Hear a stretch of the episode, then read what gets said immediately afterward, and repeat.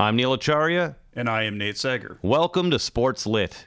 I stared blankly at the TV in my living room. My dad said nothing to me.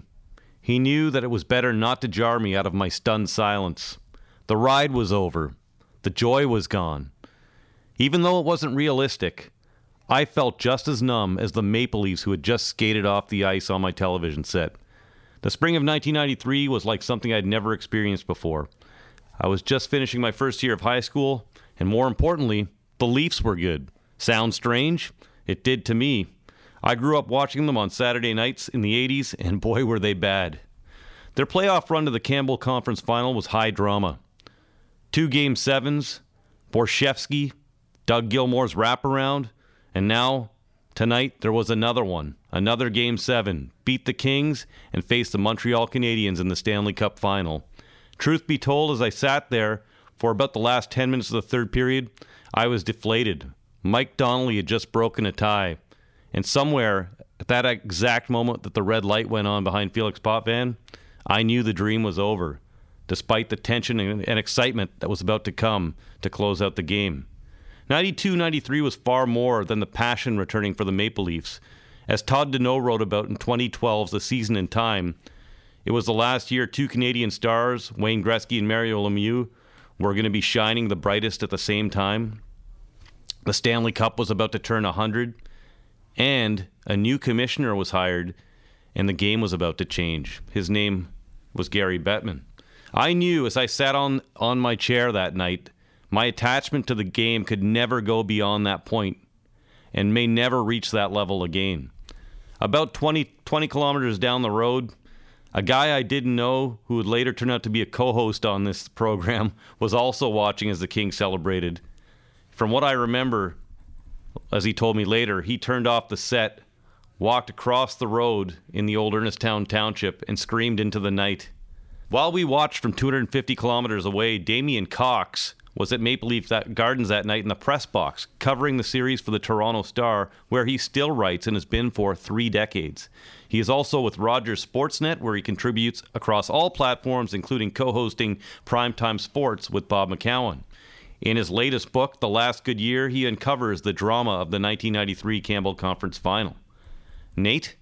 Yeah, as Damien distinguishes early on, there are just times in sports where, you know, that force in the universe just, you know, converges on one event. I always think of uh, Chuck Klosterman's great essay, 33, when he says the Lakers Celtics rivalry in the 80s in basketball explains everything in the world. I don't know if I'd go for that, that far with this, but as Damien distinguishes early on in the book, it's the last good year, seven games that ended an era. As I think, I think I saw a great post on Arctic ice hockey from a few years ago. It really that year was when the 1980s hockey ended in in many ways. Uh, and as Damien, dis, you know, distinguishes early in the book, the you know the NHL at that time was a better story for a journalist and a, a reader than I think the uh, present day league league is. Uh, and as he you know elucidates, 25 years is an appropriate passage of time for a you know, deep dive into what was just this riveting, couldn't take your eyes off it hockey series between two teams that each were looking for, I guess, what could inelegantly be called sort of FU cred, the kind you can only get when you have a championship. championship. Uh, the Leafs hadn't had anything to cheer about since the original six era. They were sort of coming out of the, you know, the darkest days of the Harold Ballard era. Uh, the Kings had never won anything. You know, five years about five years on from the Wayne Gretzky trade. Really, if they wanted to go for an esoteric title that wouldn't offend uh, anyone on Twitter or Reddit, they could have called this book "Desperate Hockey" because you know they had these teams that hadn't won. Uh, Wayne Gretzky was you know pl- playing hurt and you know just you know just past his peak, and then you had sort of owners who were trying to stay one step ahead of uh, you know various authorities. Most infamously, Bruce McNall. Less so the Leafs, Steve, Steve Stavro. Two owners who were kind of in over their heads, and that desperation, I think, also was felt among the fans, if if I might egghead it up. I think that 1993 Kings Leaf series, California team. I mean, the Kings had been around since 1967, but it was always kind of like, oh yeah, there's a team in California because hey, Canadians need to go somewhere in the sun for a few days every winter. That's what that's what the Kings represented. I remember uh, stories about Montreal Canadiens players in the in the Scotty Bowman dynasty era. Yeah, they just go to the beach and Steve should be like, yeah, we can beat the Kings with an arm tied behind our back. Because Guy Lafleur was like, hey, you can't go in the sun, you'll get tired. Anyways, uh, that was probably one of the first truly direct, not abstract in any way, tr- that Canadians really felt threatened about the Americanization of the NHL, like the development of a league that would come to see its Canadian franchises heritage markets. And horrible Gary Bettman impression. You know, it's uncomfortable to feel like your favorite thing is getting taken over. Now, we had always been able to compromise on that nationalism. We understood that you know, two thirds of NHL teams were based in the U.S. thanks to greater population, maybe different values about how much emphasis a society should place on sport and spectacle.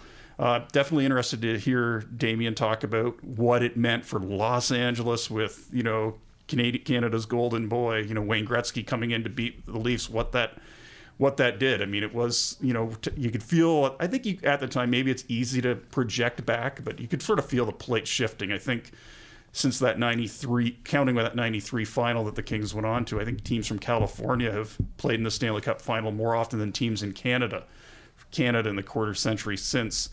Um, and so it was definitely this is a i really like this book. It got into the real meaning of nostalgia. I came across like an essay from michael chabon recently and he says the real meaning of nostalgia most truly and most meaningfully is the emotional experience. Always momentary always fragile of having what you lost or never had, of seeing what you miss seeing. You know, you know, Neil, as you outlined, that was an, a really emotional experience for you and I, and just a whole generation of Leaf fans. Probably at a time in your life when your personality is really taking form. Like you and I have probably used that series as a metaphor for where we are in our lives at times. It's a touchstone. It's it's right. It's like the Buffalo Bills losing four Super Bowls. It's like Bill Buckner was for Boston Red Sox fans, still is even after a four World Series. Uh, and until the Leafs win a Stanley Cup, it will remain so. So we're you know gracious uh, that Damien Cox is here to sort of talk about how he reconstructed what he saw and and tied it to the present day and, and where some of the central figures in that series are now and in their lives as uh, older men.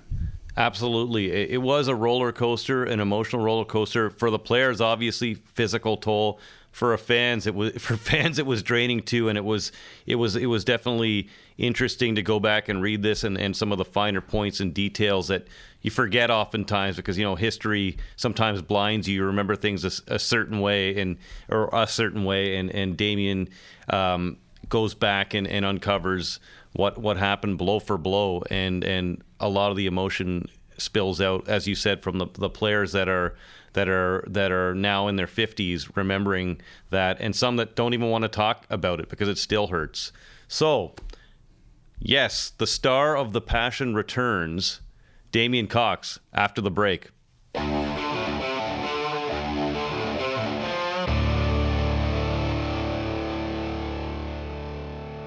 Welcome, Damien. Well, thanks.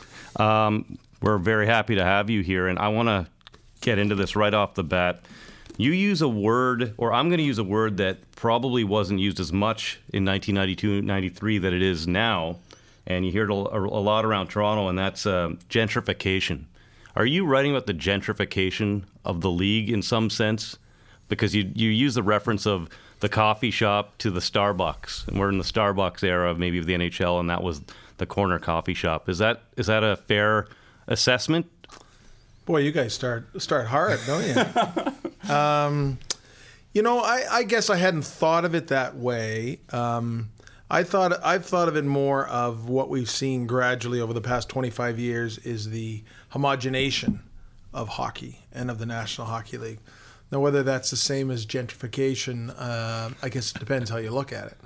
But um, I mean, part of what I wanted to write about was not just this series but to try to explain and detail how the industry and the game were different then. And I really wanted to stay I wanted to stray away from the grouchy old man used to be good, now it's no good anymore. Because I don't think that's true.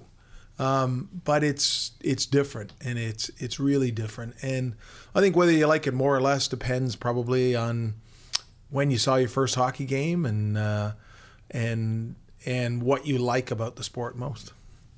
And now, as a framing device, each chapter sort of focuses on one game and a central character. How did you work through that process of decide of zeroing in on who is who you were going to build each chapter around? Well, that wasn't the original plan, but of course, you guys know it. the original plan is never the plan that that uh, it ends up being it. I mean, uh, when I, I mean, I've been kicking this around for a long time in my brain and sort of waiting till it seemed the right time. Um, and my original plan was to be really comprehensive and try to talk to every single guy on both teams and everybody who's involved and tell the story of everybody. Um, and as I worked through it, I, I first of all that was going to be unwieldy, and second of all, it wasn't going to tell a story in the same way I think that you have to try to tell a story. Um, so one day I was sitting with Nick Garrison from Penguin, and we were throwing around, and I said, you know, we we just, it just came up the idea of, you know, seven games, seven acts, you know, seven seven acts that made up this sort of. And I think you can, you know, look at it, depending if you're a Leaf fan, it's certainly a tragedy, a Shakespearean tragedy. So that was sort of the way um, it, it, fell upon me. And then the more we went into it, the more it made sense because then while you couldn't tell the story of everybody who was in the series, you could really tell the story of six or seven, you know, people who were really principals of the story, and they didn't have to be players. So it it, it the more it, it sort of developed that way, the better it seemed uh, to allow me to tell the story I wanted to tell.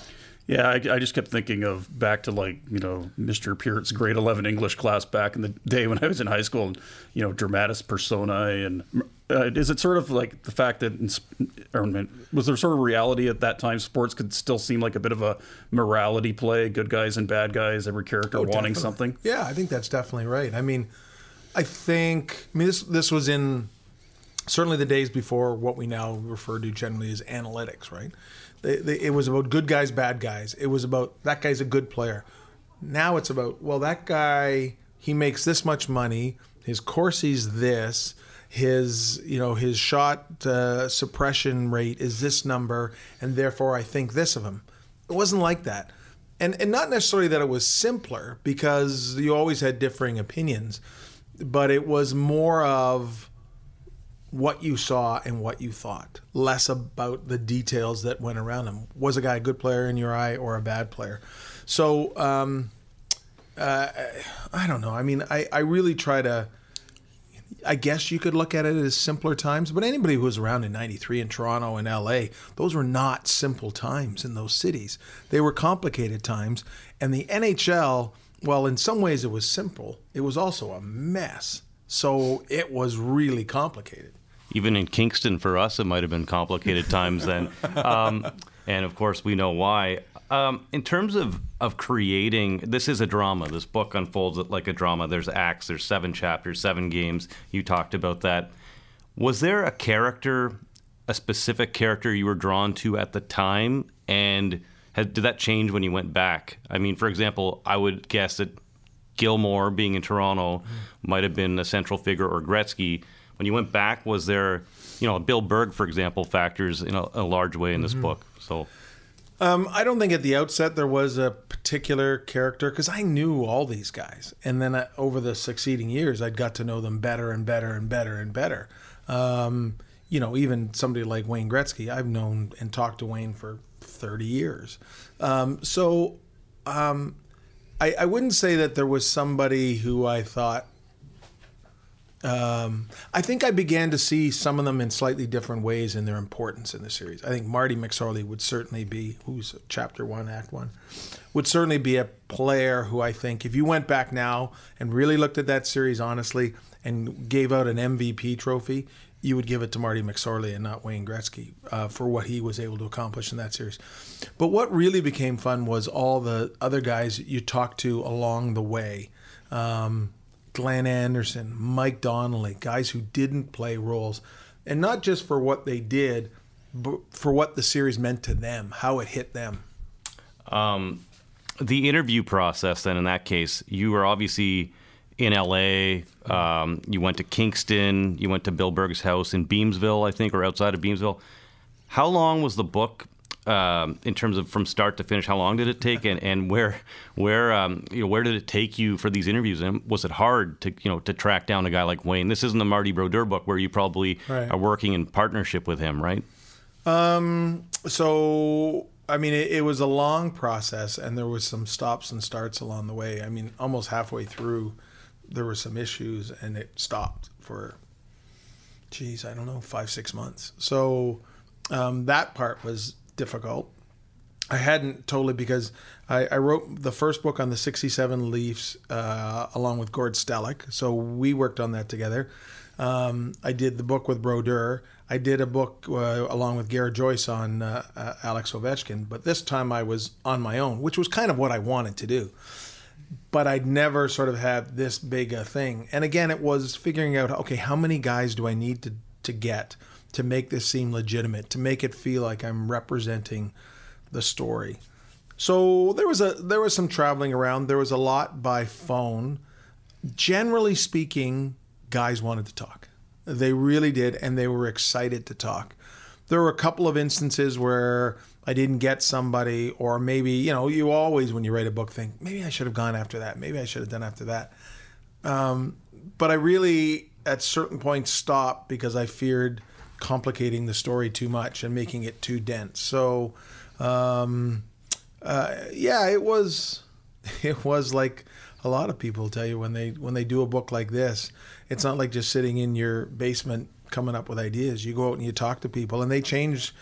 They change the way you look at the story and the way you write the story. So you might have had an idea about certain things, and then you revisit, as you did with McSorley, or interview someone. And, and Yeah. was there specific examples aside from McSorley where things may have? There were Changed. yeah, there were there were definitely things where because I was there for all seven games and I covered that Leaf team pretty intensely and uh, there were definitely things where first of all watching the games going oh yeah that's how it happened so you don't you don't you don't necessarily remember And you said it was it was actually relatively difficult to get some of the game tapes. Correct? Yeah, it's weird with Hockey Night in Canada and stuff like that. It's more difficult than you think, particularly in today's rights environment. But I was able to to do that and watching them shift by shift, play by play, rewind, look at it again, see how things happen. And you saw um, I, I I remember, and part of what I was thinking about was how differently the game was played. Um, so that was already there in my mind. But when you really watch that series, to me, a couple of things really pop out. That the Kings, the Leafs were really running on just a few guys, and that really became evident to me more and more and more as as we went on. It was Gilmour and Wendel and Glenn Anderson and a couple of other guys, and the Kings had more guys. And the other thing that really became apparent to me, and, and I remember looking back, I mean, Pat Burns was the star. He was the coach. He had been with the Canadiens. He'd been with uh, Team Canada in '91 at the Canada Cup. He was a big name. Barry Melrose was a rookie coach. But when you look at that series and how it played out, Burns didn't outcoach him. I don't know if Melrose outcoached him, but it was at least a draw. And by being a draw, I think that meant advantage LA. So that was that. Those were a couple of things that really came clear to me by re uh, rewatching it all over again. Now, in the prologue, I think I think there may be some misperception when it says the last good year. Like people do think, oh, okay, it's like old man yells at cl- cloud. Not saying you're the old man. I'm just referencing the Well, sim. I'm the not, sim. not as young as I used to be. Not, none of us are. I'm referencing the you know Simpsons meme, right? But uh, you do say I think you clarify very early on the NHL was a better story. What what Right. What what, what does that sort of concept entail? So, so I mean, everybody looks at things from their own perspective, um, and I think we see that more and more now with social media. Right? Everybody gets to be the journalist if they want and tell you what they think, what they see from their seat. Um, so, I wanted to tell a story from a journalist's point of view, a personal journalist's point of view, um, and and in that, that's how I deal with with you know events that I cover. All I want is a good story. I want a good story. This series was an amazing story filled with amazing characters at a time when They were so much more accessible, and the owners were accessible. You knew more about these guys in a long ways. Uh, you know, I've covered this Leaf team uh, to some degree. Uh, they have now. I don't think any. I don't think fans or any of us know that much about Auston Matthews, Mitch Marner, William Nylander, you know, a lot of these guys. I know Morgan Rielly a bit because I got a chance to go visit him when he was a junior in Moose Jaw. So, um, what I was trying to communicate was this for me was the uh, the it was it was the last good year of that story of the way the NHL used to be. What the NHL is now is in a lot of ways fantastic and I understand people love it. I just think the story is not as compelling, not as rich in many ways as the story was back then.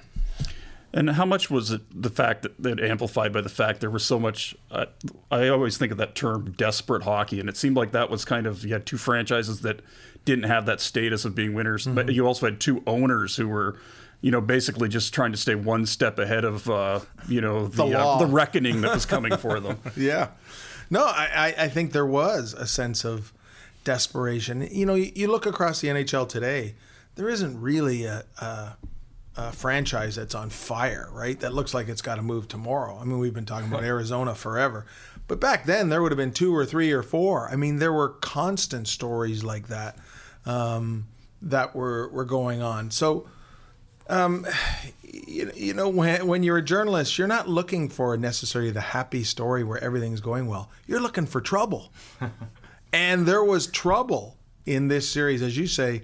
Talk about the owners I mean, McNall ends up going to prison. Stavro might have ended up going to prison, but didn't, but ended up paying fines and doing all sorts of stuff, and ultimately lost control of his whole of, of his whole empire. And that was going on behind the scenes. We didn't even know it at the time. Um, what exactly was going on with those guys? From a writing perspective, beat writing at the time, you know, three seven game series in a row. Every other night mm-hmm. there's a game, and every night there's a, a huge story, whether it's a wraparound, Borschevsky. Can you travel back and, and tell us and our listeners about what that was like for you, the, the, the grind of that as a writer? So, the best I can remember it was as a total blur. and in fact, you know, I've gained more perspective on it in the years since than I had at the time. Um, because so that was my fourth year. My first year, they'd actually made the playoffs under Doug Carpenter, but that had begun with Gord Stellick being fired just before the season, replaced by Floyd Smith, George Armstrong not wanting to be the coach, so Doug Carpenter. So they make the playoffs, and then that looked like things were kind of going, and then they then they just went awful again for two more years. So I guess I was sort of thinking that was what was going to happen again, as were a lot of Leaf fans. But then Doug Gilmour came in and Pat Burns came in and the narrative changed. So it happened. It wasn't a slow build, you know, like things are with this current Leaf team or with this was not a gradual year by year by. It came out of nowhere, and the excitement and craziness of that playoff series. Nobody expected them to get past Detroit, let alone almost make the Stanley Cup final. So it was a blur at best. Do you, yeah. do you remember anything about the filing of de- the deadlines or, or, anything like that? Oh yeah. Well, we at that time, at the, now you're really getting into the nitty gritty of it. That time we had those old uh, Radio Shack. Um, they were they you wouldn't even call them laptops, but they were computers. I don't know exactly what they were, and they had these couplers. So you had to plug in the couplers and then put each of the couplers over the the two the, on the headset on the, of the of the telephone. And so you'd listen for the dial and then quickly put the thing on and then hope it would go and you'd wait for that sound, you know, those beep, uh, beep you know, those kind of yeah, sounds. Yeah, yeah, And doing that in a stadium with 17, 18,000 people, I mean, you were holding your breath all the time. And at that time, the Toronto Star had m- way more deadlines. We had a final, which came out at noon every day. We had, I think, three or four deadlines at night. So you would file and then file again, then file again, and you could go late into the night and then early in the morning. So I, I guess between what was a, a, I mean, when I went to journalism school, not to age myself, but we've already given that away. I mean, I learned on a typewriter.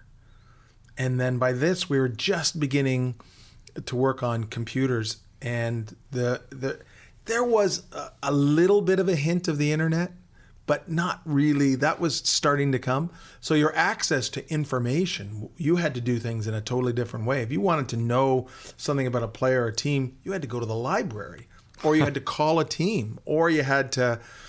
What I think happened in a lot of cases, guys just went off the top of their head. So the job of a journalist covering the league at that time was it's not the same it wasn't the same job it is now it is in some ways but technology and the where the league was made it a completely different job And the travel in this series too was obviously wearing both teams less so for the Kings as you point out because they had a charter.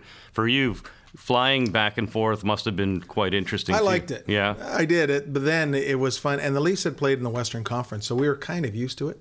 So, and I loved going to LA. You know, I still love going to LA. Um, but it was so I, I covered a Stanley Cup final once between Dallas and New Jersey, and I think New Jersey was it, the series was about over, but then New Jersey won in overtime, so we had to go all the way back to Dallas. We're like, you know, so that's a heavy Right. slog. Traveling between Toronto and LA when this is so exciting and travel was different back then, right? Before 9/11, it was easier to get in and out of airports, so it it, it wasn't the, the the the sheer drudgery it would be today doing the same thing. Um, you talked about this book being in your in your head for a while, and then you went back to it. Am I correct? Is that kind of the process? You had you had an idea and then came back to it. Is is that safe or?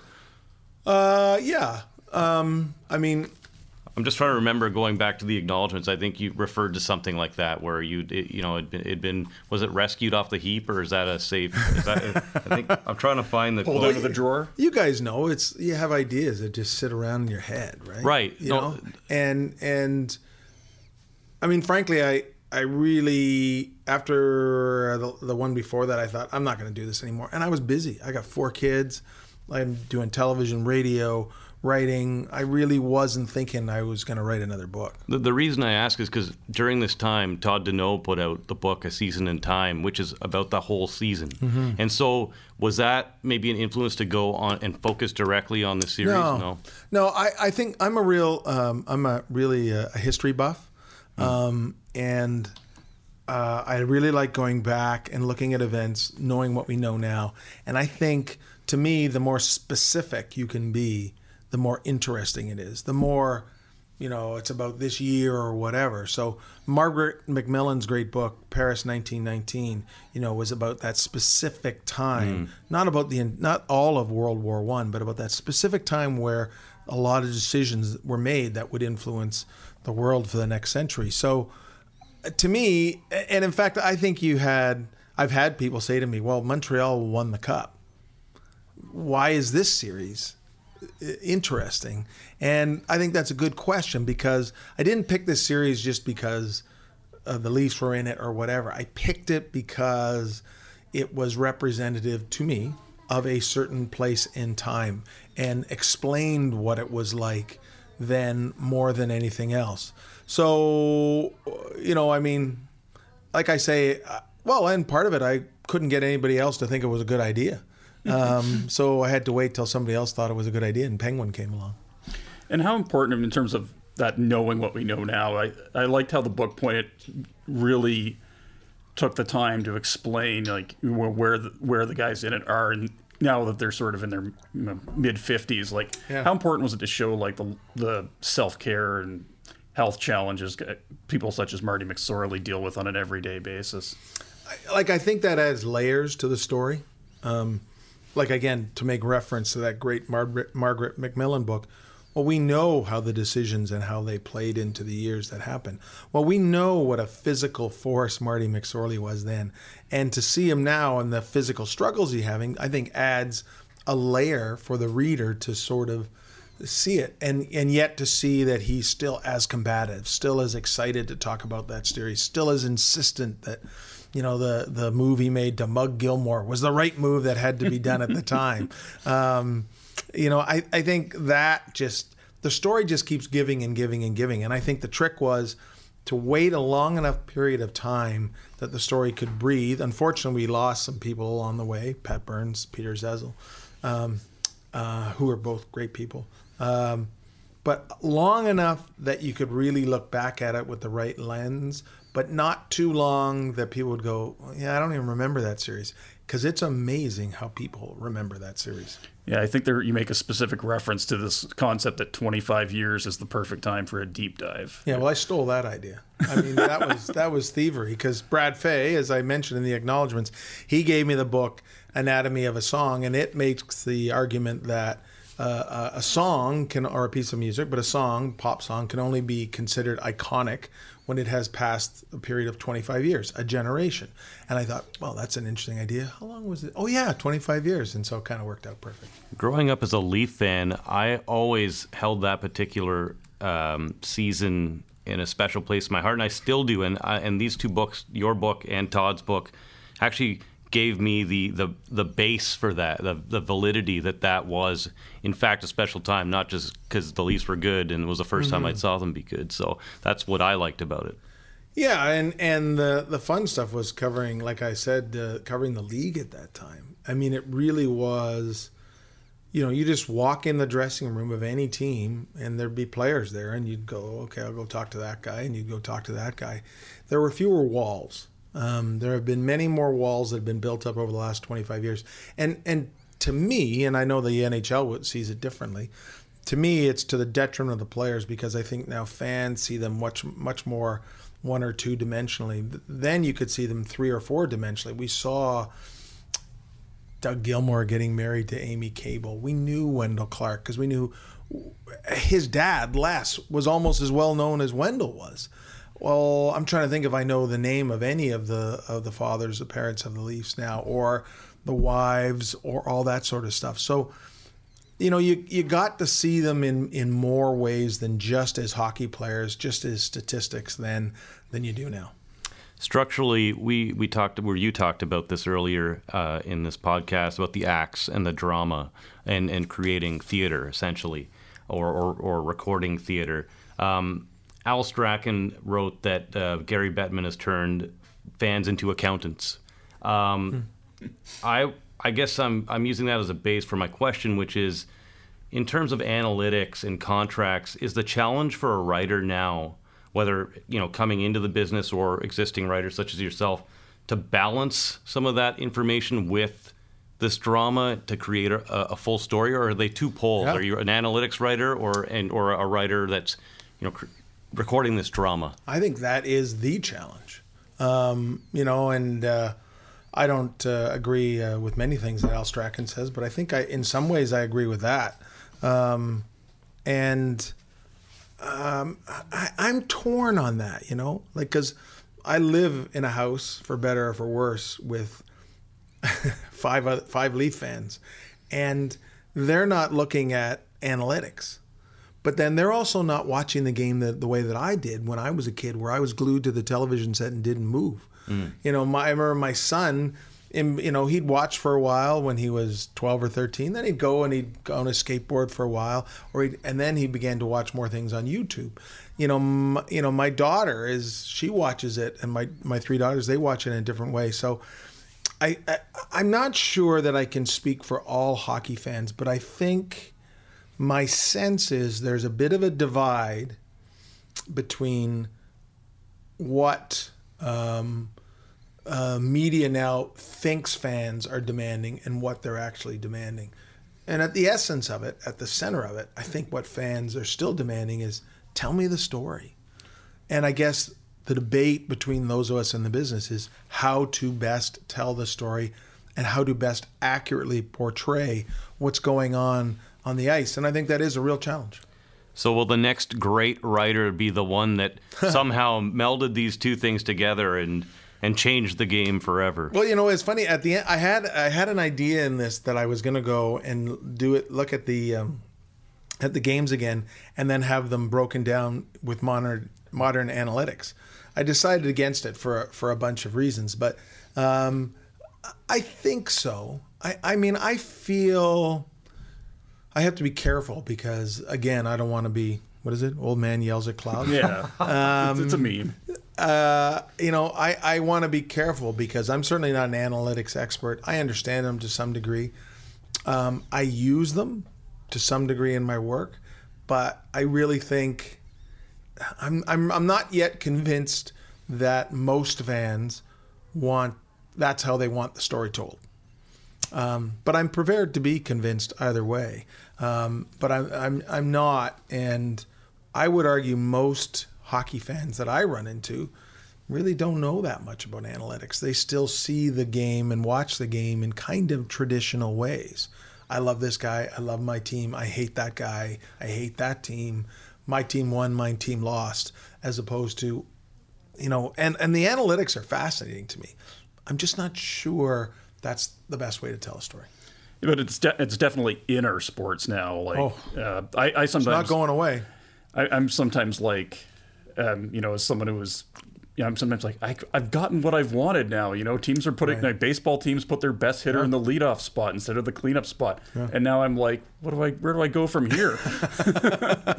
Well, and uh, you know, like uh, like I say, I'm a big history buff. So I was just in Southern California and I was visiting the the Nixon Library, and you know, you could describe Richard Nixon and his administration in terms of trade deficits and the economy and what the dollar did and what inflation did during those years.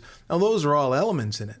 Or you could describe it by Nixon, the hmm. paranoid, insecure guy sitting in his office, having every conversation recorded. Now, you tell me which of those is the most interesting story. Now, the probably the answer in some ways is some amalgamation of both. Um, and I think that's what we're kind of working towards. What I, I'd like to see a little less of is, I mean, I think there's a bit of a division in the media in the media out there, and there's a lot of people on one side lobbing at those analytics geeks, and the other side going, you know, MSM, mainstream media. But I think we're all in this together, trying to find an interesting way to tell stories. now, putting yourself from the, in the reader's perspective with this book, what would you hope they learn from the book that would challenge their memories of uh, those seven games between the Leafs and the Kings 25 years ago? I, I boy, that's a good question. Um, well, I, I think uh, what would challenge their memories.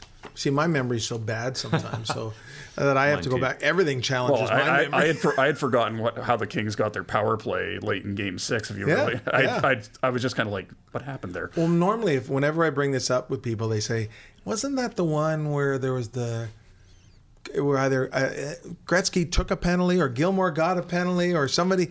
And and so I would say, you know, you know, we in analytics there's always talk about the recency effect. You pass 25 years, people's version of what they think happened is so different. I've been listening to these Malcolm Gladwell podcasts lately, and he talks all about how you know people are blamed often for um, uh, having false representations of the past when really it's memory is unreliable in general.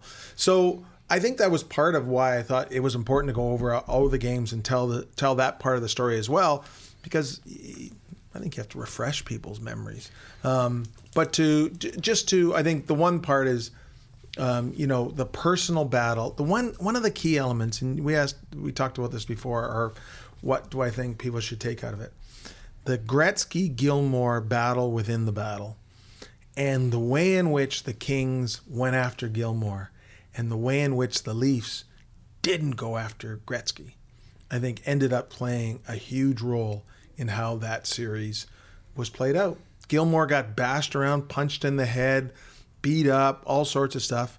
Leafs didn't lay a glove on Gretzky, who was, we didn't know until later, nursing a broken rib at that time in that series.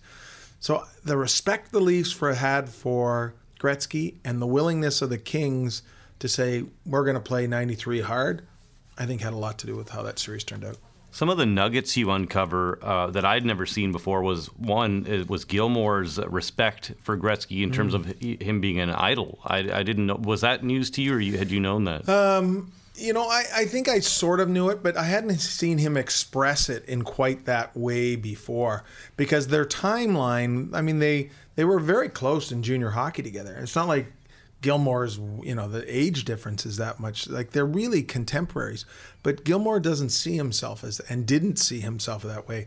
And when I go back, I remember I grew up in Hamilton. I remember Wayne Gretzky coming to play at Mountain Arena against Gordie Howe, and they had the, those little things. And he was, you know, I first started hearing about him when he was 13 years old.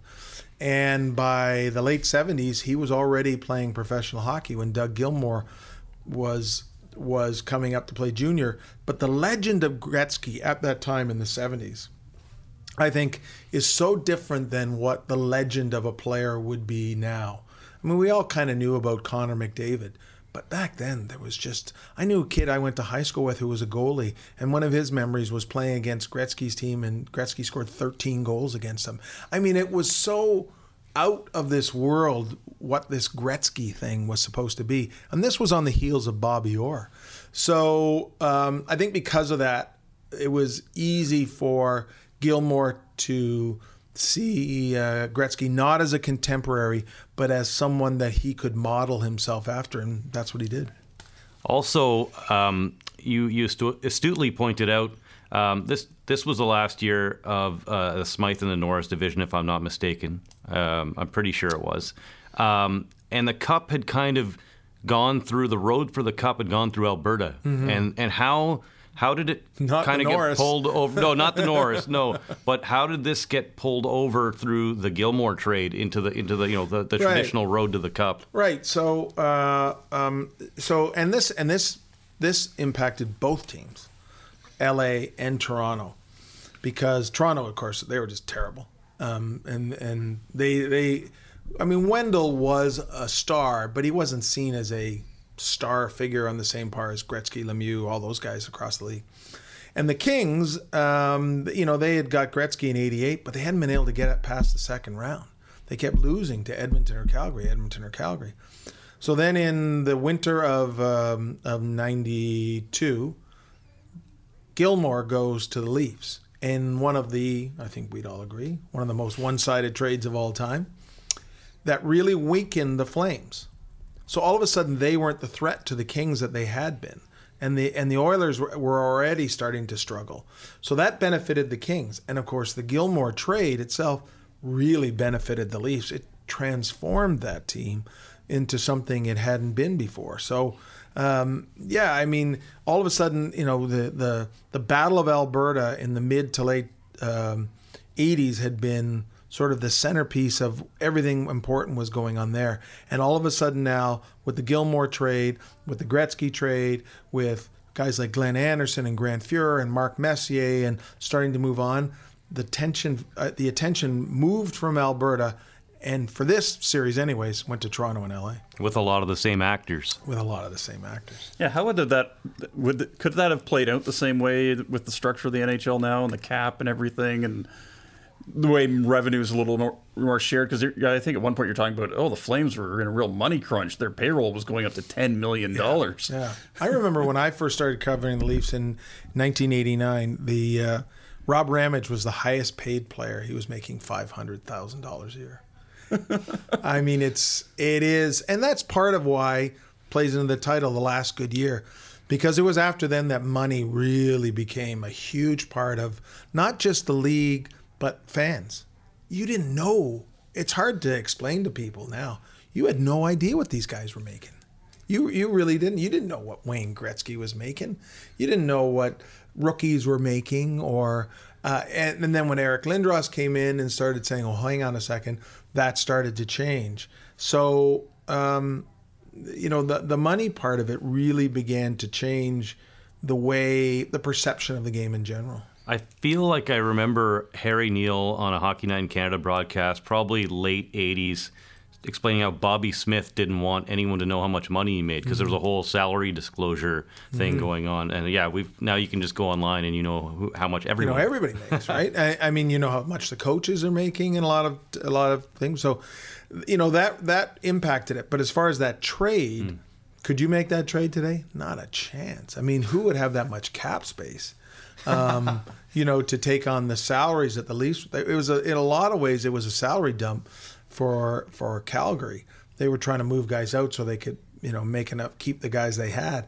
Um, and Cliff Fletcher talks about that in the book, and he sees it uh, from a sympathetic point of view towards um, today's general managers because back then, I mean, it's so different. Like, for example, who's off to a terrible start this year? Uh, the Kings, um, you know, and, and Pittsburgh struggling.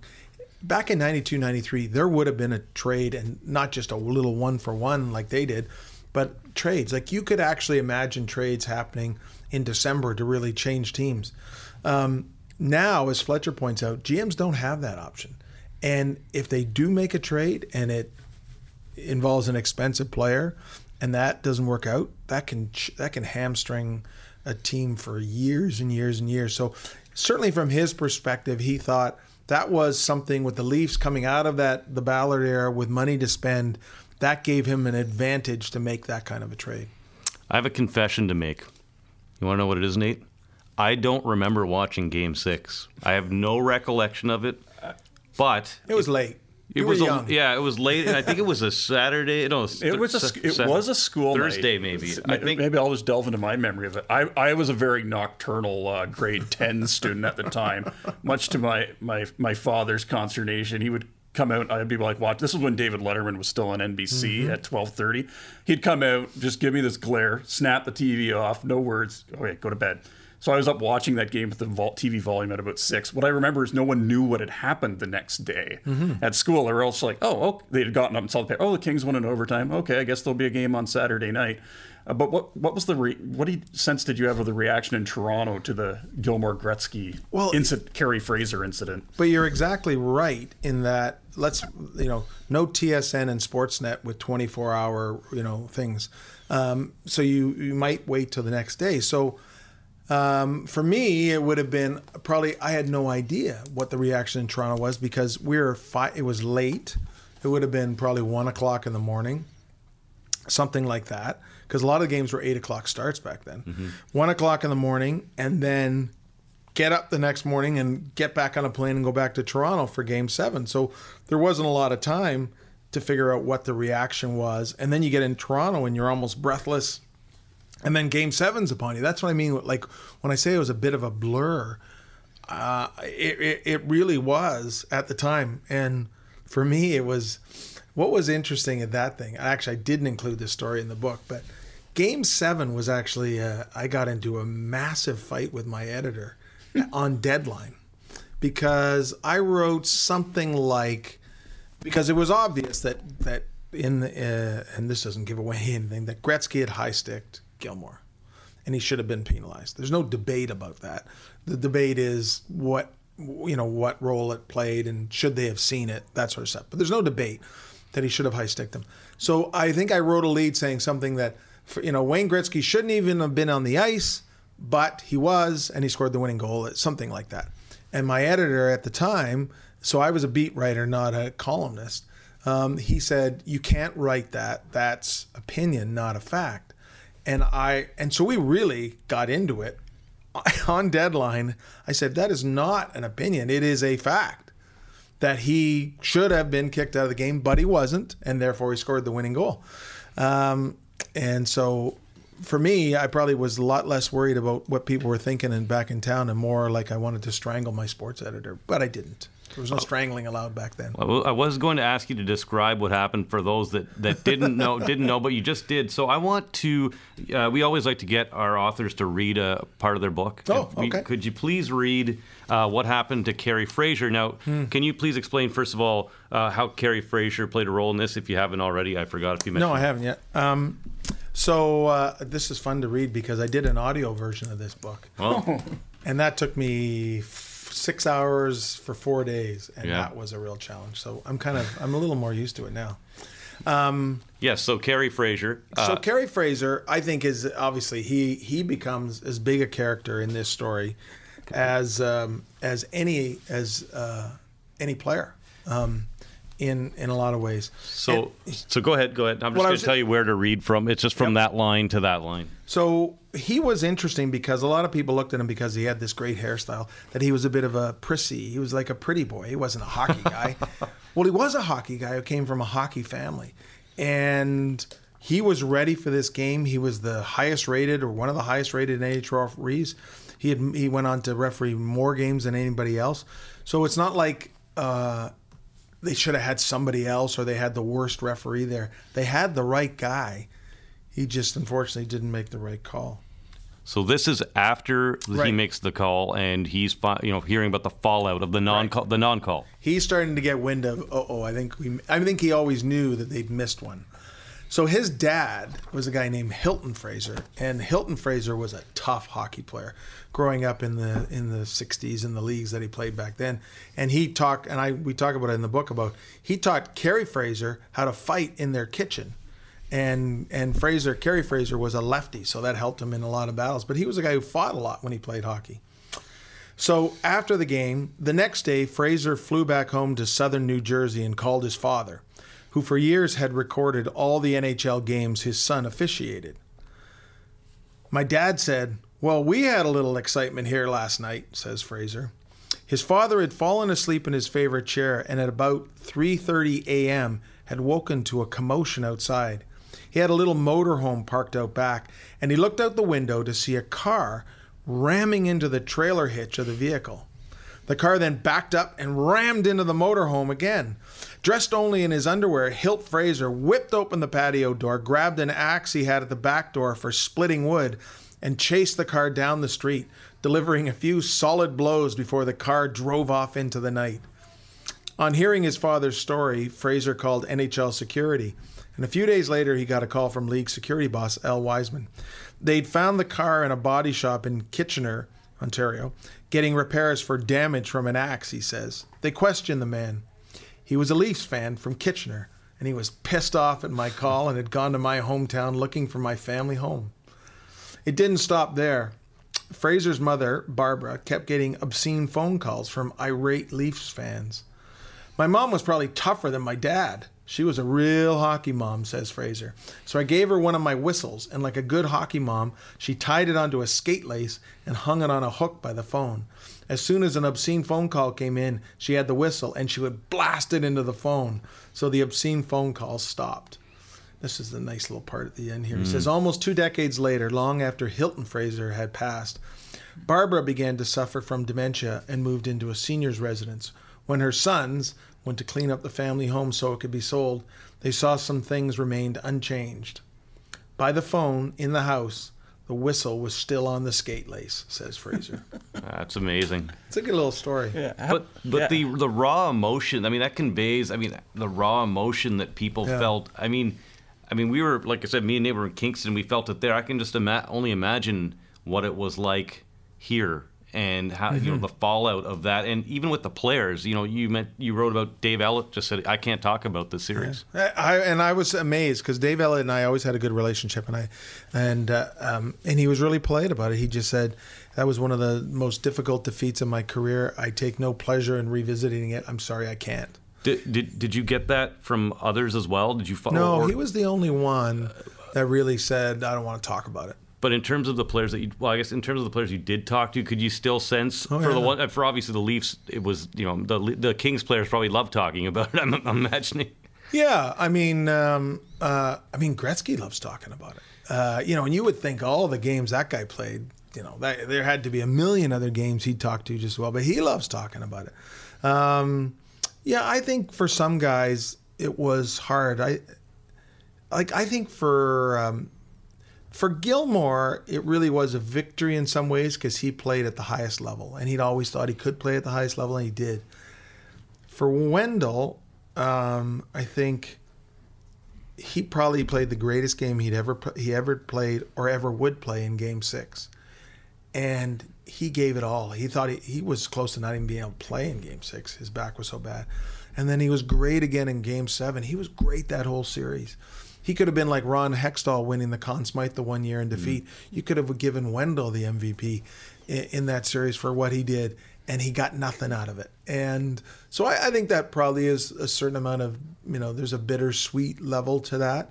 Um, but I, I think most of the guys, with the passage of time, believe they were a they were part of a special team that didn't.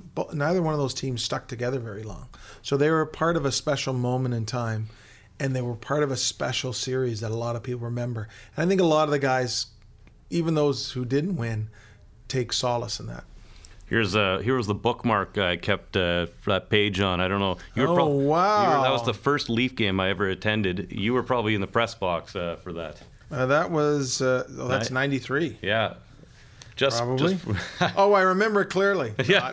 Uh, no, I just wanted to show that I, I saw it today. On I was looking for a bookmark, and Wow, I found uh, yeah, old Maple Leaf Gardens uh, ticket stub. You know, and that's one of those things. Like I, uh, you know, when I say it was all a blur, I don't have anything from back then. I don't, I don't, I don't tend to keep any memorabilia, anyways. But probably, like when I covered um, the famous um, Federer Nadal match at, at Wimbledon, that a lot of people say is the greatest match ever played. I kept my notes, and so every once in a while I'll run across and I think, wow, that's pretty cool. Um, I wish I'd kept some of my notes from back then. It probably would have a helped me write this book, and b um, uh, it would have been neat to have more than a you know more than a program or a stick or something like that because that's that's what we do as journalists, right? We we we observe, we write things down, and then we try to reflect it as accurately as possible in what we're writing. Damien, you talked about tennis. Um, explain to those of us or those listeners out there that are strictly hockey guys, know you from your hockey coverage. You've obviously had a special relationship with tennis. I believe, and again, you can correct me if I'm wrong. You've described it as like a good wind down when you're covering the cup, and you can go to Wimbledon, and, Yep. and it's kind of a. Yep, I get, I, have definitely written that. So- um, I mean, it was you know for it's funny because. I, I mean, I wouldn't be so bold as to say I was part of the story in '93, but when you're as involved as you are when you're covering a series like that, you kind of are part of it. And so all these guys had their own stories, their own backgrounds. So did I. I grew up in a. My parents are English immigrants. We didn't watch. There was no hockey on television in my house. I think the first time I ever went to Maple Leaf Gardens was with my dad. It was either 1970 or 71.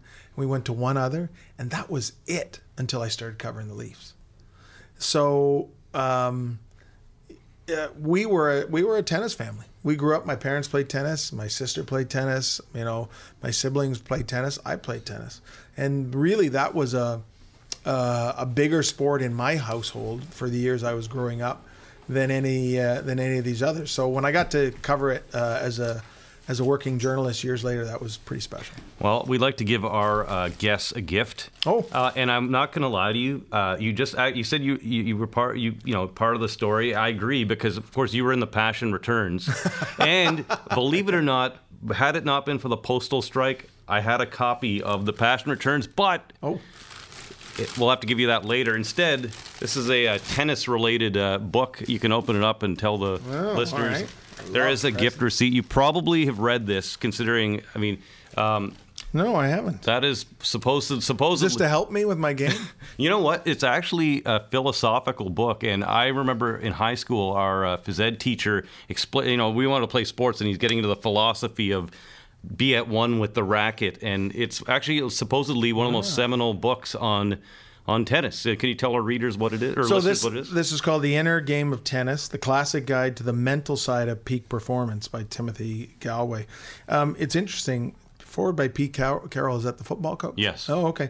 Well, it's interesting because I've been reading a lot of these ga- these kinds of books lately because now golf's more my game, and so I'm hoping maybe this can help my golf game. This- not just my tennis game.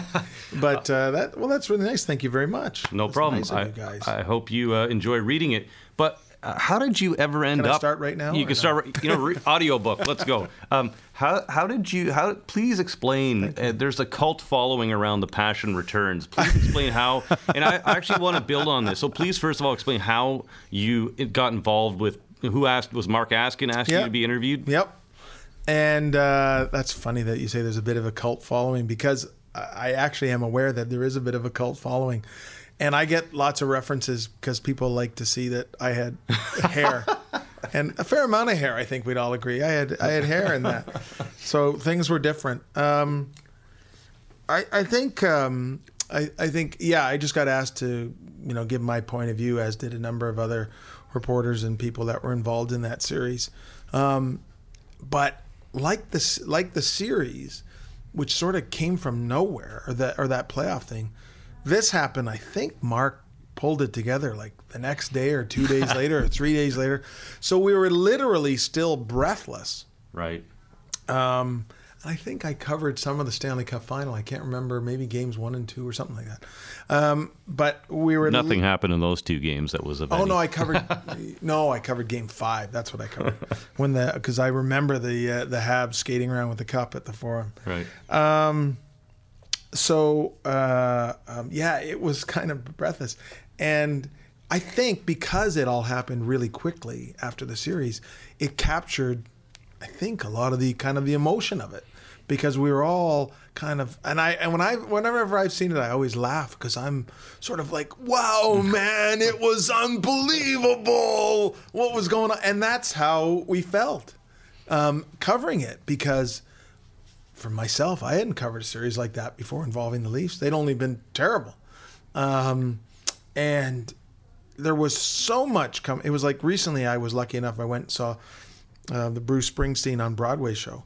And by about two thirds of the way through, I was just like, I can't. It's just too much stimuli coming at me. I, I, I can't even. I can remember the first half of the show. The second half is just a blur because there's just so much. And I think that's what this series was like.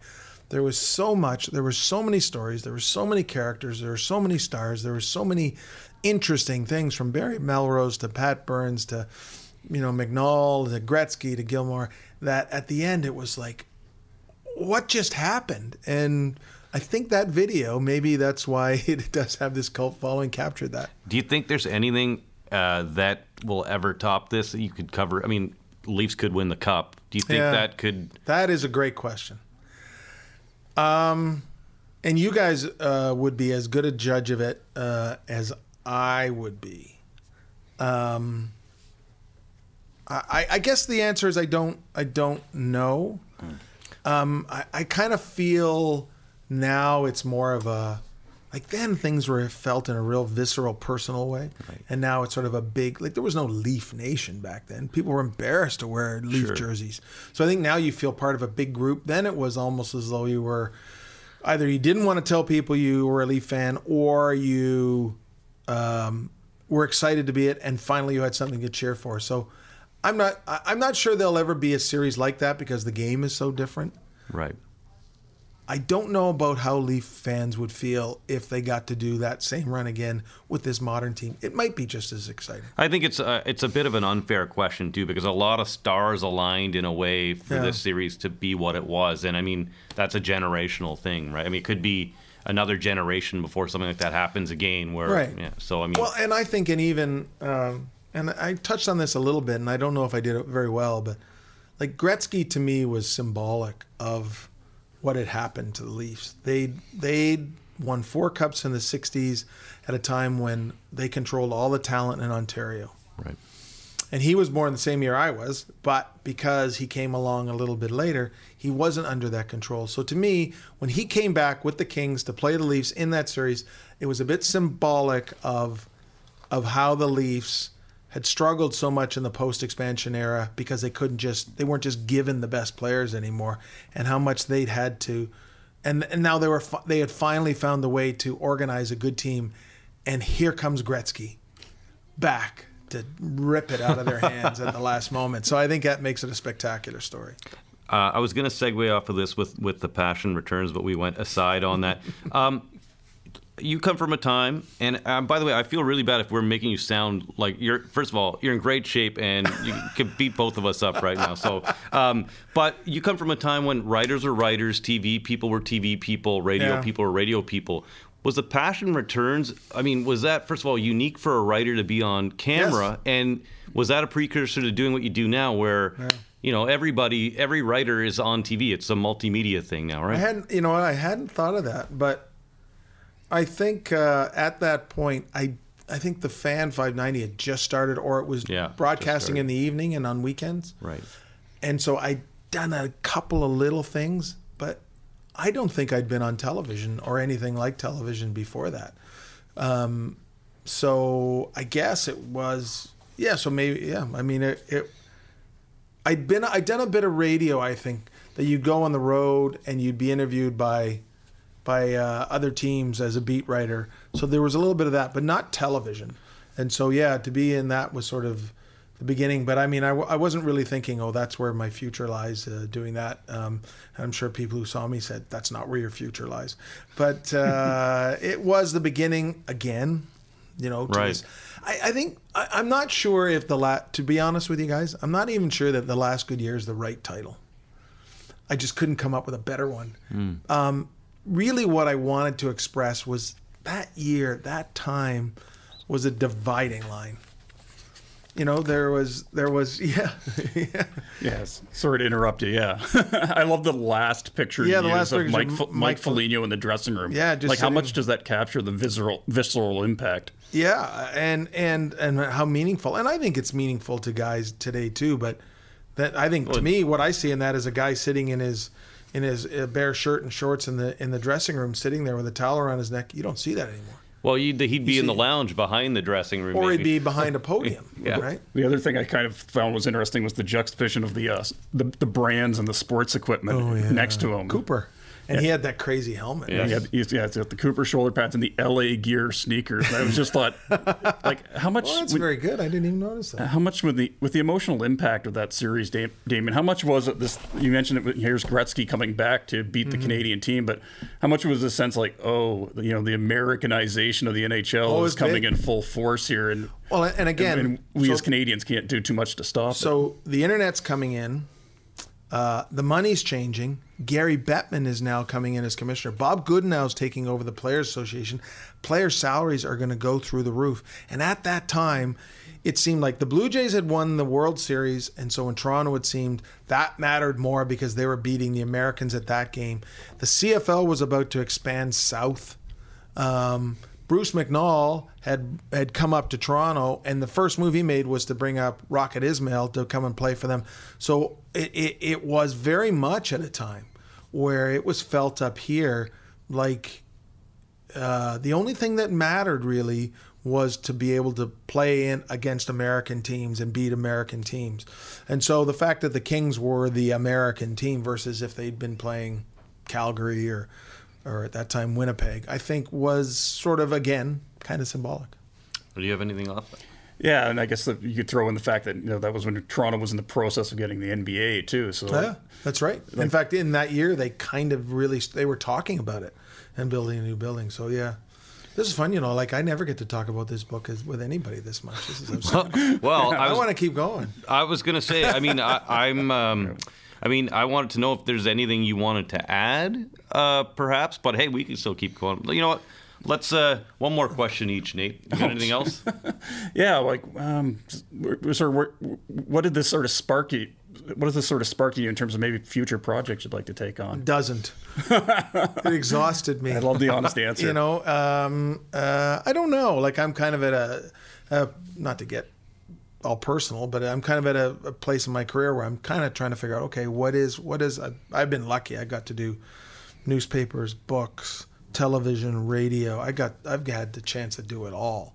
So uh, I don't really know what'll come next, but I would say um, whether it sells ten books or ten thousand, I'm really glad I wrote it.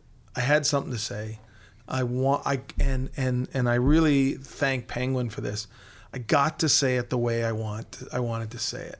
Um, often in the in the process of books, um, my experience, anyways, is you get sort of pushed in certain directions that they think will sell uh, better. And Penguin never did that to me. Uh, this book got turned down once, or probably more than once. Uh, not this book, the one, the other one. Um, it got turned down because people didn't see it, and Penguin did see it. Nick Garrison did see it, and more than that, he let me write it the way I wanted to. And in fact, when he really understood what I wanted it to be, he kept pushing me and pushing me and pushing me to write that book. Then, um, so. Uh, I don't view it as the end of a career, um, but I certainly view it as um, a personal accomplishment. And again, whether it sells 10 books or with the help of you guys sells 10,000, um, you know, I feel like it was like incredibly worth doing, you know, so. Um, I just want to go back to one quick thing, and, and you mentioned you know your fam- parents were English immigrants. Yep. Uh, was there a, a family soccer uh, football team that, or no no No, they were tennis people. Oh, it was more about stri- Rod Laver than. Oh, uh, okay. There was, you know, there would be. I think I remember mentions perhaps of you know the '66 World Cup, but uh, other than that, no, we weren't. It, we weren't a sports family. And back then, again, here we go. Old man yells at clouds. um, back then, we just we weren't inundated with sports on television and media like we are now. Like we weren't. It wasn't just there all the time. It, it really wasn't. I mean, you know, I grew up in Hamilton, so I would read Bob Hanley in the Hamilton Spectator and get my scores. And if the Tiger Cats played in BC, I wouldn't get it till a day later. And you know, the Leafs, you know, they were black and white when I started watching. It was Hockey Night in Canada, and then you'd see, you know, they might have a midweek game and you didn't get a lot of information on what was going on in LA or Minnesota or what until NBC. You'd see them in the playoffs, and they'd you'd see Danny O'Shea and the Minnesota North Stars taking on, you know, the Plager brothers and the St. Louis Blues. And you're going, who the hell are these guys?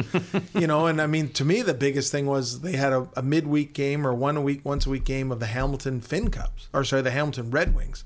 Before they became the Fincups, so we didn't have this sort of tidal wave of of sports coverage coming our way where you could pick and choose whatever you wanted to watch. So, you know, I, I you know they didn't. It wasn't about soccer. It wasn't. It wasn't even really about tennis. It was.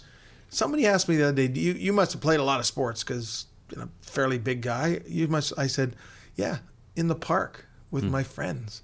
I didn't. You know, I, I don't think I. I don't think I got signed up to play hockey until I was twelve or thirteen. You know, that's that's what sports was back then. It was about playing in the park with your friends, and you had a general understanding there was stuff out there. When I saw the, my first Leaf game in 1970, sorry to prattle on, No, no. I had no idea that it was three years since they'd won the cup. so it didn't mean I was just going to see the team that I watched in black and white.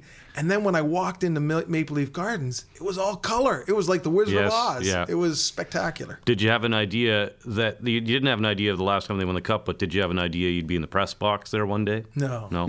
No. How did that? This is probably the last part. I shouldn't be asking this now, but how did that career route start for you? That's funny though, isn't it?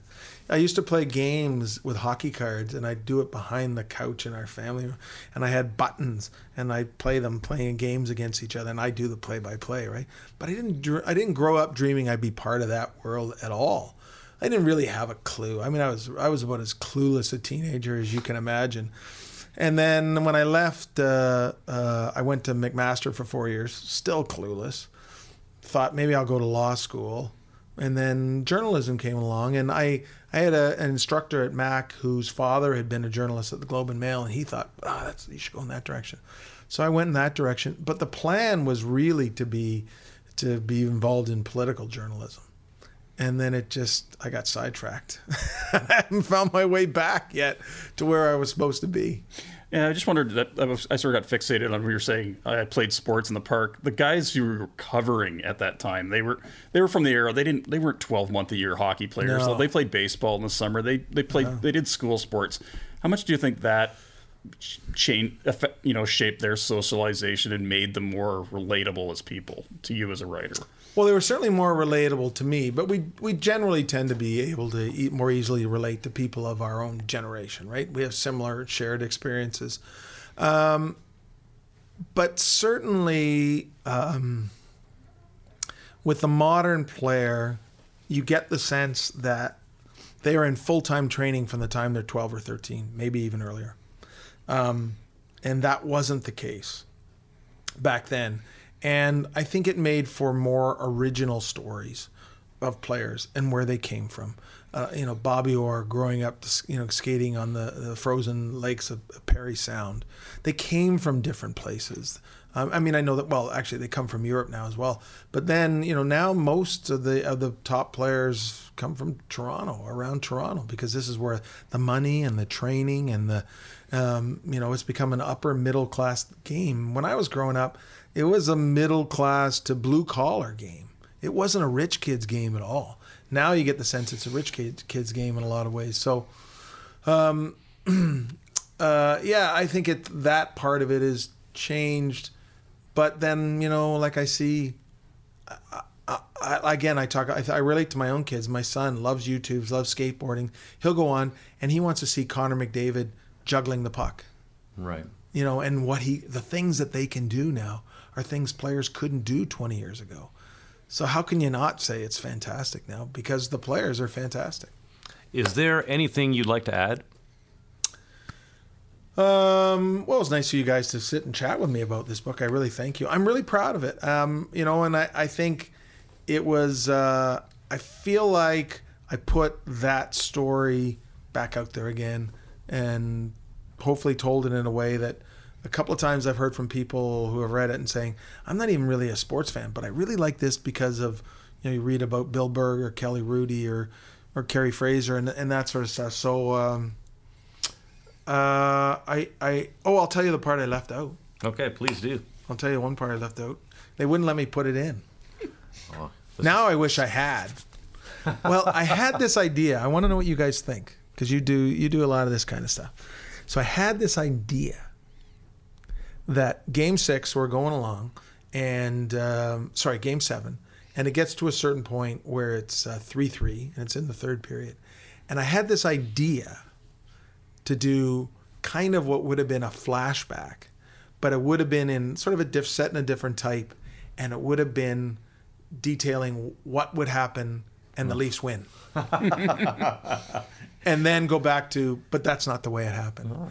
And I really thought that would have been fun because I, I, I dreamt up, I constructed a whole scenario in which instead of the puck going off Dave Ellett's leg, Dave Ellett ends up being the guy who gets the goal, and the Leafs go on to the Stanley Cup final, and blah, blah, blah, blah, blah, blah.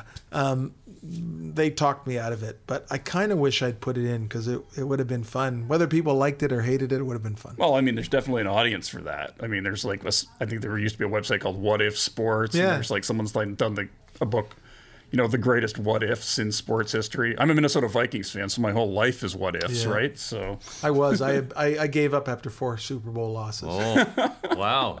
After the the first one was hard enough, but the three that came after that were brutal.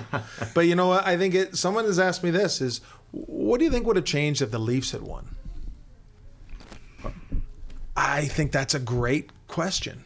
Would they have won the cup? Um, how would that have impacted Stavro's ownership? How would that have impacted whether that team stayed together?